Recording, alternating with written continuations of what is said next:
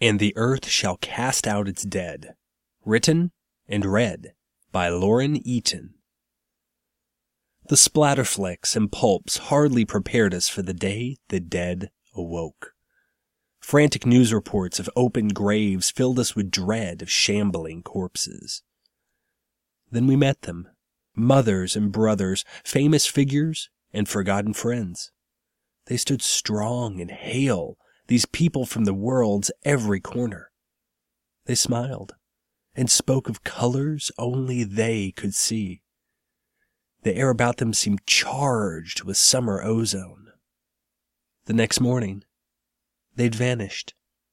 We rose, nursed aching joints, sighed over gray hairs and crow's feet, and we wondered if, in the end, the living dead were not we ourselves.